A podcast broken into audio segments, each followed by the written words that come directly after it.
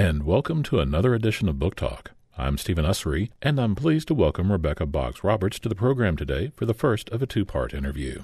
Rebecca is a journalist and author, having been a correspondent for NPR, PRI, and the BBC, including the programs Morning Edition, The World, and Talk of the Nation.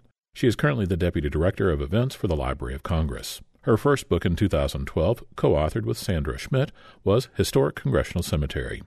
Her second was 2017's Suffragist in Washington, D.C., the 1913 Parade, and the Fight for the Vote.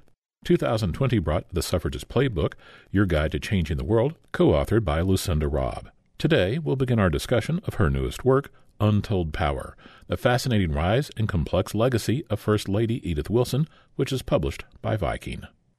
Rebecca, after an introduction that provides some broad strokes of Edith Wilson's life, the prologue that follows is an in medias res flash forward to a pivotal moment in late 1919 after Woodrow Wilson's debilitating stroke. What is the scene and what are the stakes? It's kind of a bonkers scene. I wanted to grab readers' attention to just sort of lay out the absurdity of the situation, but also I knew that to the degree that anybody knew anything about Edith Wilson, they knew this moment in 1919 when she seized control of the executive branch after Woodrow Wilson had a stroke. So the stroke happened in October of 1919. A few months passed, and he really wasn't seen by anyone anywhere. Edith conspired with his doctor, Cary Grayson, and his chief of staff, Joe Tumulty, to keep the extent of his illness from everybody. I mean, from the public, from the press, from the cabinet, from the Congress, from the president himself. They didn't even really let him know how sick he was. And that lockdown worked fairly well for a couple of months. People got used to just corresponding with the White House in writing and often addressed those letters directly to Edith and waited for an answer from her. But the cracks began to show in December of 1919 when some of the people who were less invested in keeping the conspiracy tight started to ask questions. Most notably, Robert Lansing, who was the Secretary of State. He was never a great fit for the Wilson administration. In fact, he had been threatening to quit for a while before the president got sick. And the silence from the White House drove him completely crazy. He felt like he couldn't do his job. He couldn't meet with the president. He couldn't not meet with the president. He just was completely hamstrung. And there was a situation in Mexico that is a little too tedious to go into in detail, but it was a situation that required a response from the Department of State. And Lansing fired off a response that he did not consult with the president about because no one was consulting with the president. So the Republicans who had taken control of both houses of Congress in the 1918 midterms used this as an excuse to bring Lansing in front of the Senate Foreign Relations Committee, ask what he knew about the president's health. Lansing admitted that he hadn't met with the president. And the Republicans in the Senate said, all right, then we're all going to show up at the White House, or a delegation of us is going to show up at the White House and see what is really going on there. And they pretended it was about this situation in Mexico, but it really was an excuse to kind of eyeball him and see how sick he was. So that was the stakes. This was really the first time that anyone in Washington was allowed into the White House. Edith knew that if she gave the Senate Foreign Relations Committee the usual stonewall that they would likely start impeachment hearings. So they had this kind of one moment to prove that the president was okay and actually doing the job himself to these members of the U.S. Senate. So the 25th Amendment was quite a ways down the way. So, yes, the 25th Amendment, which wasn't ratified until 1967, didn't exist. So, the laws of what was supposed to happen if the president was incapacitated were murky. There's language in the Constitution that was vague. It didn't specify whether the vice president became president or acting president. And more to the point, it didn't specify who made that call. Who was it who stood up and said the president is incapable? And, you know, the likeliest candidates, his doctor, his chief of staff, his wife, were not going to do that. And neither was the vice president. He was a little bit of a clown. He was a guy named Thomas Marshall. And he wanted no part of the presidency, and he certainly wanted no part of being seen to usurp the presidency in any kind of illegitimate way. So there wasn't a lot of pressure internally to change the circumstance. The pressure had to come from the Republicans. And so that opening scene, which is a stage set, you know, they had to kind of prop President Wilson up in bed and cover his left side with a blanket because he was paralyzed on his left side and they had to light the bed in shadow but the seats in bright light so that the visitors couldn't really see what was going on and it was all really you know set up to ideally pull off at least half an hour of decent stagecraft so that um, they would go away feeling like the president was in charge, even though he, he did have to meet them in bed. He was still bedridden at that point. And amazingly, they pulled it off. It could have gone either way, for sure. But not only was the president having a moment of clarity and, and some wit, but everything had been prepped well enough so that he sort of thwarted whatever agenda the senators had of hoping to catch him out, either incompetent or drooling or not following the plot. Seemed like it could have been in a Preston Sturges movie 15, 20 years later. It really could. Even at the time, everyone involved talked about it in theatrical terms. You know, they knew they were setting a stage, they knew they had a leading man, they knew they had costuming options. And actually, it ended in this very dramatic way where Cary Grayson, the doctor who had been kind of hovering in the room to make sure everything was okay, got called away to the phone. And that phone call was saying that the situation in Mexico was resolved. So he was able to come back to the meeting room and say, it's all okay. You could all go now in this very, you know, dramatic moment of timing that even he hadn't planned out. Now, here's the part in the movie and really your book where we go back to the beginning, at least, of Edith Bolling's life. Her family was in a period of reduced circumstances right after the Civil War, weren't they? They were. They had been planters in the James River Valley portion of Virginia. They had enslaved about 100 souls. And after the Civil War, when that was no longer a sustainable lifestyle, they came down in the world economically. They moved to Wytheville, Virginia, which is in the southwestern corner of the state. And were no longer planters. Mr. Bolling, Edith's father, was a judge and a man of some stature in Wytheville, but they lived in this funny little rabbit warren of rooms over storefronts on Main Street in Wytheville. And there were nine children. Edith was the sixth both parents, two grandmothers, an aunt, various cousins, assorted other guests and hangers on. I mean, it was it was crowded in that circumstance, and Edith was definitely brought up with those lost cause myths, being told that that was you know, not the childhood she deserved, that there had been this gracious lifestyle before the Yankees took it all away she wasn't exactly appreciated by her aunt when she first arrived on the scene, was she? yeah. Um, her her aunt took one look at her and told Edith's mother, the aunt's sister, that's the ugliest baby you ever had.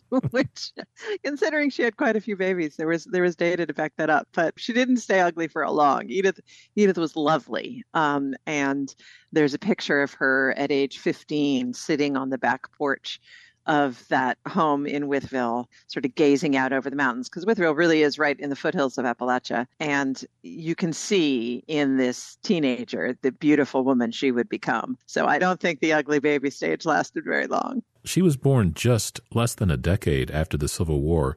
And it seems so strange the gap between the Civil War and World War I is around 50 years and that's about between our time and the end of the Vietnam War. It's, it's just really hard to mm. comprehend on how much the world had changed in those 50 years. It's also, I think, a very little covered time period in history, especially if you learn American history through its wars, which I can make an argument is not a terrific way to learn how history happens. But it does often seem that you know, a kind of big survey of American history does Civil War, touches on Reconstruction, and then all of a sudden we're, we're at World War One. And, you know, maybe you touched into the Gilded Age and the Progressive Era a little bit. But especially those first couple of decades of the 20th century were fascinating. I mean, America was changing so fast and growing so quickly, and there were so many different social movements going on. Suffrage, as you mentioned, a lot of labor rights, there was it was a huge time of immigration, prohibition, of course. So the amount of social upheaval in that time was vast. And if you only treat it as sort of an interregnum between one war and another, you're missing out on a huge amount of social change. Woodrow Wilson, famously the president of Princeton before he became the president of the United States, what was Edith's education like?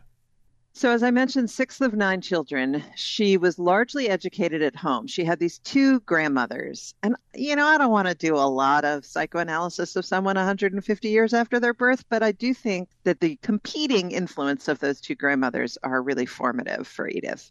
She had her mother and her mother's mother really indoctrinating the daughters of the house in the Victorian ideal of true womanhood, you know, pious, submissive, domestic pure. And both Mrs. Bolling and Mrs. Bolling's mother embodied those values to their core. Meanwhile, grandmother Bolling, her father's mother, singled Edith out among all of those kids and really took hold of her education herself and taught her that she could trust her own opinions and that she was fierce and she was strong. And those completing lessons, you know, Edith by nature, I think, really much more veered towards the strength and fierceness, but she spent a lot of time cloaking her own opinions in these ideals that she thought she should be striving for. So while she was quite ambitious and confident, she spent a lot of time pretending she wasn't. She didn't have a ton of formal schooling. She went to one year of boarding school in Abingdon, Virginia, which she hated, came home, tried another year of boarding school in Richmond, which she loved, but that school closed because the headmaster had a terrible accident with the new streetcar system in Richmond.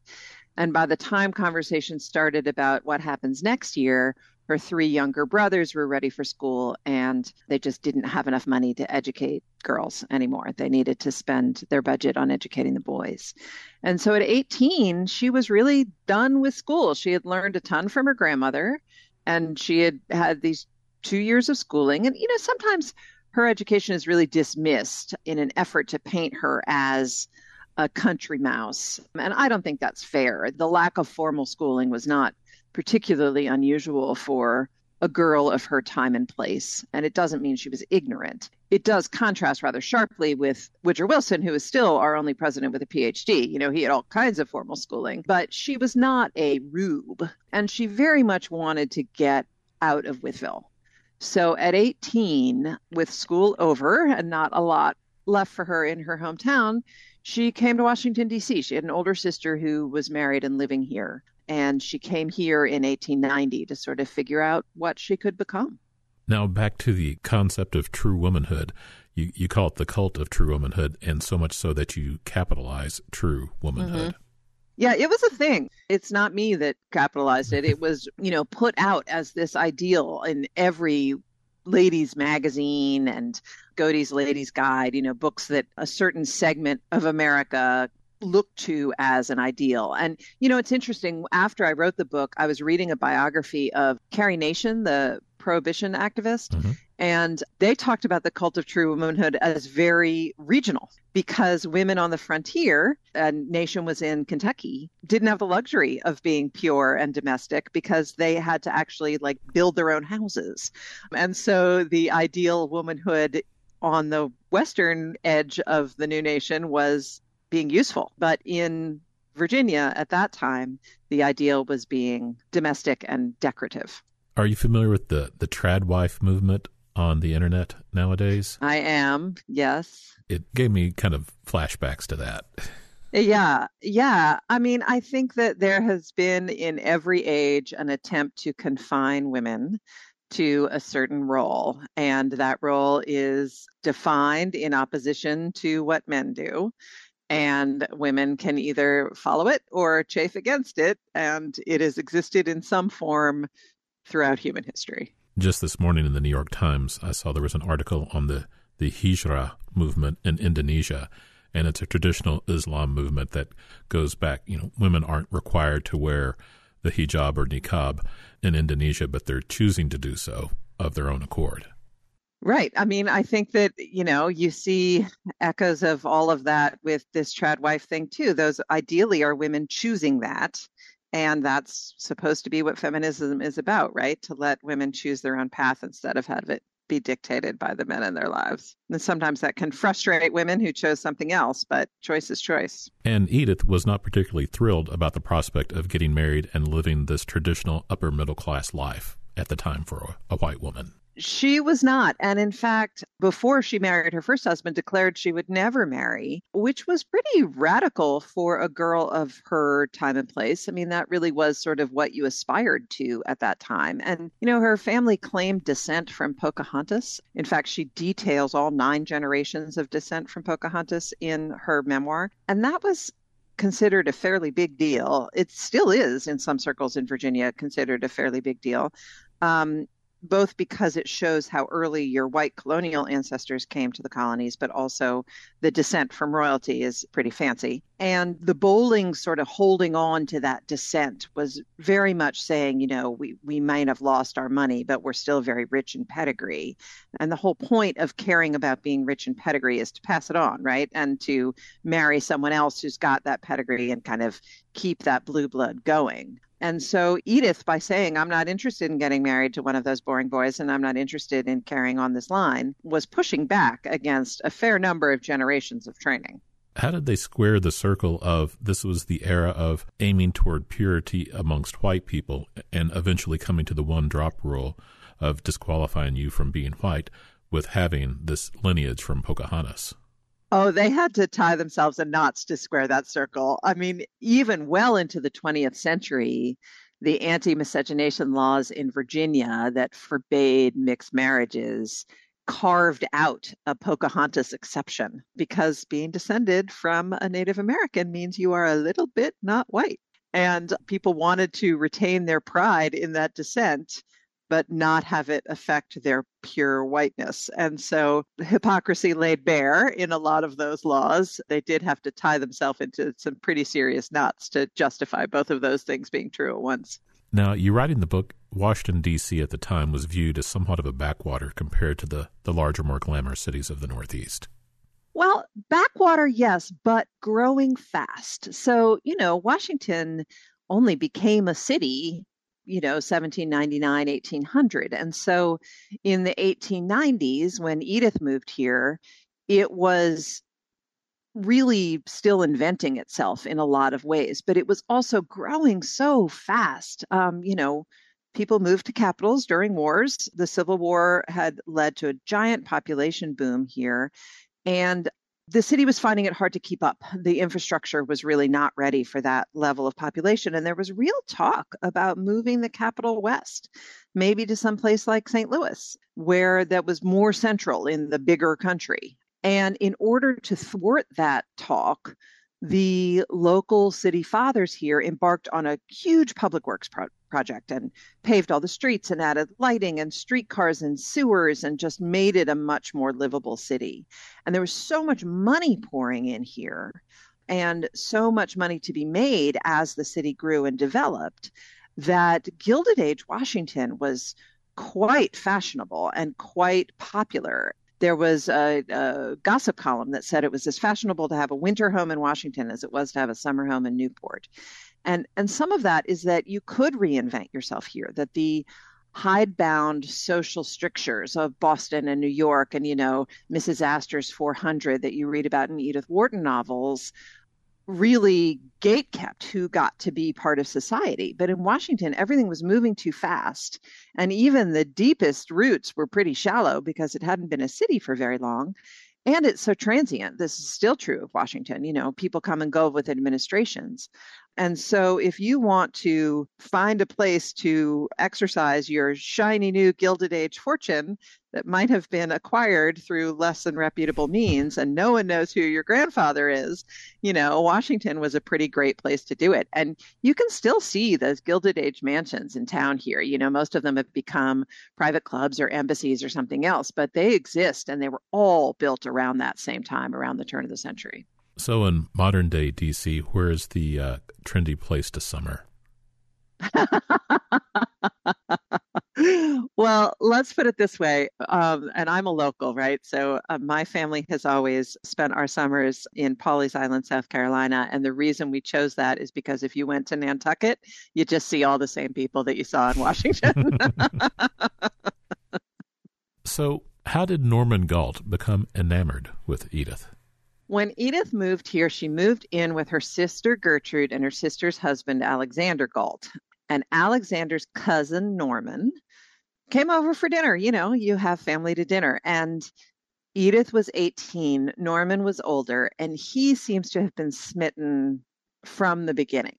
He, by all accounts, was a perfectly nice guy, maybe a little boring, maybe a little stuffy, certainly not, you know, cast as a romantic hero here, but a total upstanding citizen. You know, he was a member of the vestry of his church and he was on all the right boards and he ran this business galt's jewelers which had been in business since before dc was really a city and it was sort of the tiffany's of washington it was the high-end jewelry and silver store here in town and it existed until well into the 21st century and so he was this man of some stature. He ran a high end business. He was respected by his peers. And if he was a little bit uptight, you know, that didn't take away from the respect that he was due. And he courted Edith pretty assiduously, and she chose him for reasons of security. I mean, her own memoir, she dismisses him quite coldly, actually. She claims she never felt strongly about him, that he was perfectly nice and he was very, very kind to her family. But in no terms does she describe love or passion or any of the language she uses for Woodrow Wilson. But it seems like they were content. And he hired all three of her younger brothers. And, you know, they became, especially after Edith's father died, they became kind of the bedrock of the family. They welcomed everybody to Washington and made sure that everyone was financially secure. They had one baby who only lived for a couple of days and then had no more children.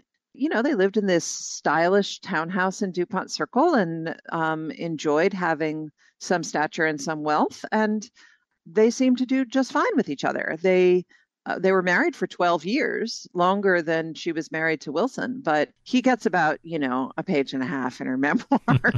and he died in 1908, somewhat unexpectedly, and left her the business. She became the owner of Galt's. Now, early on, when she declared that she never wanted to get married, how did she envision supporting herself?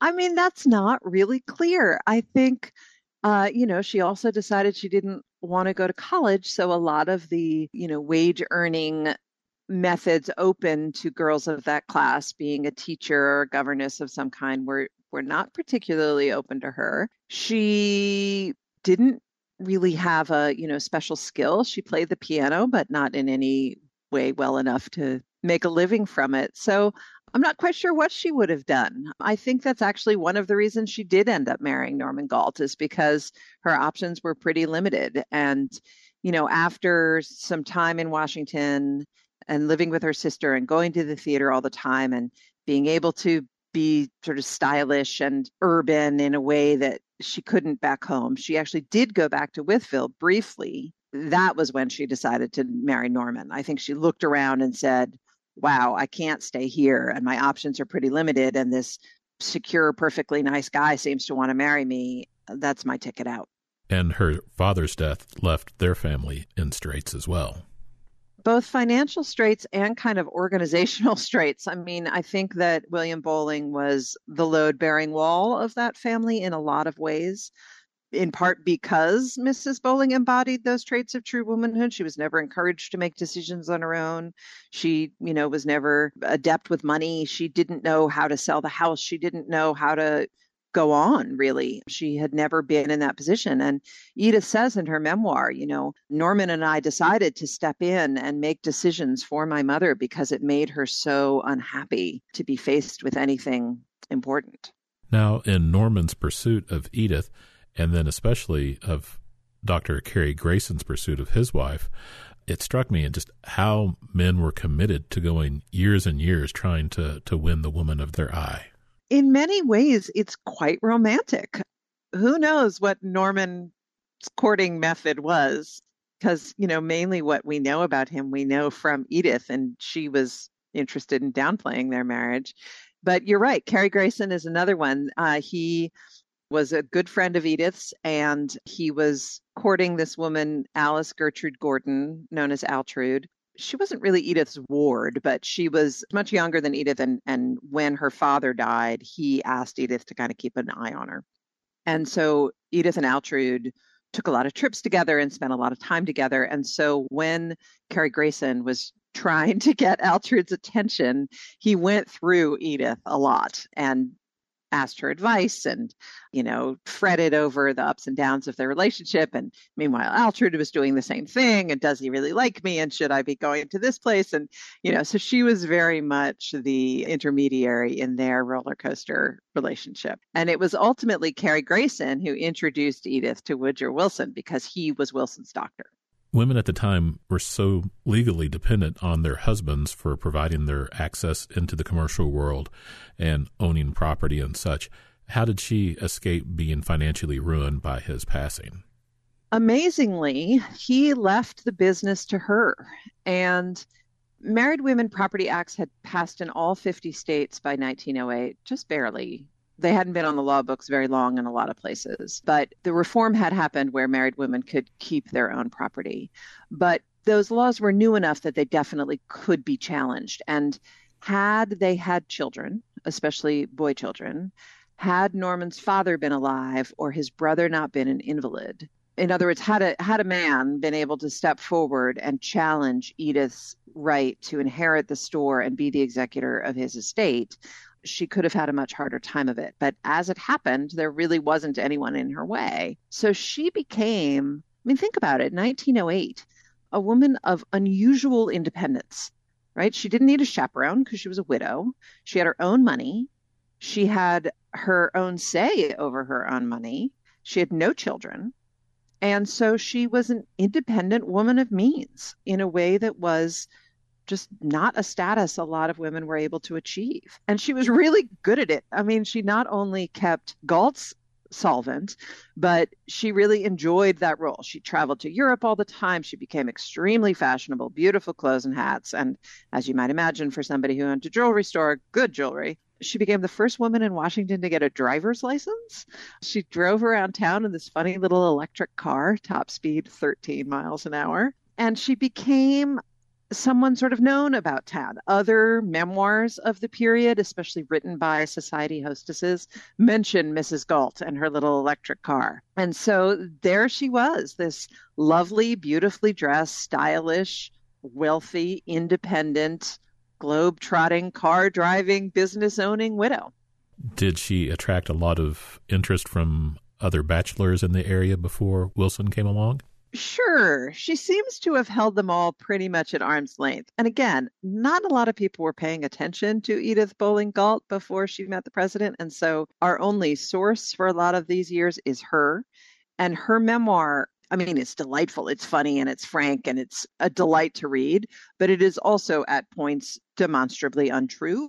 And so you have to take it with at least one grain of salt. If you read her letters, she does seem to have corresponded with a few men. And on at least one of those European trips with her sister Bertha, two men accompanied them. And there is another doctor actually who continues to be a friend throughout her life who was clearly a suitor at that time. But she dismissed them all. And I don't know how many of them actually came to the point of proposing, but she was not interested in giving up the life she had earned. Well, Rebecca, we haven't even gotten to her meeting the president yet, but we're at the end of our time for this episode. Would you mind coming back for the next time to talk about her life with Woodrow Wilson? Oh, I can't wait. There's so much more to tell. All right. Until next time. Rebecca Boggs Roberts is the author of Untold Power The Fascinating Rise and Complex Legacy of First Lady Edith Wilson, which is published by Viking. Please come back next time as we continue our conversation as the then Edith Bolling Galt meets Woodrow Wilson and serves as First Lady, and a bit more. I'm Stephen Usry, and this is Book Talk. Thank you for joining us today. Book Talk is produced in the studios of FM 89.3 WYPL Memphis, a service of the Memphis Public Library, a division of the City of Memphis. Book Talk is copyrighted by the Memphis Public Library, all rights reserved.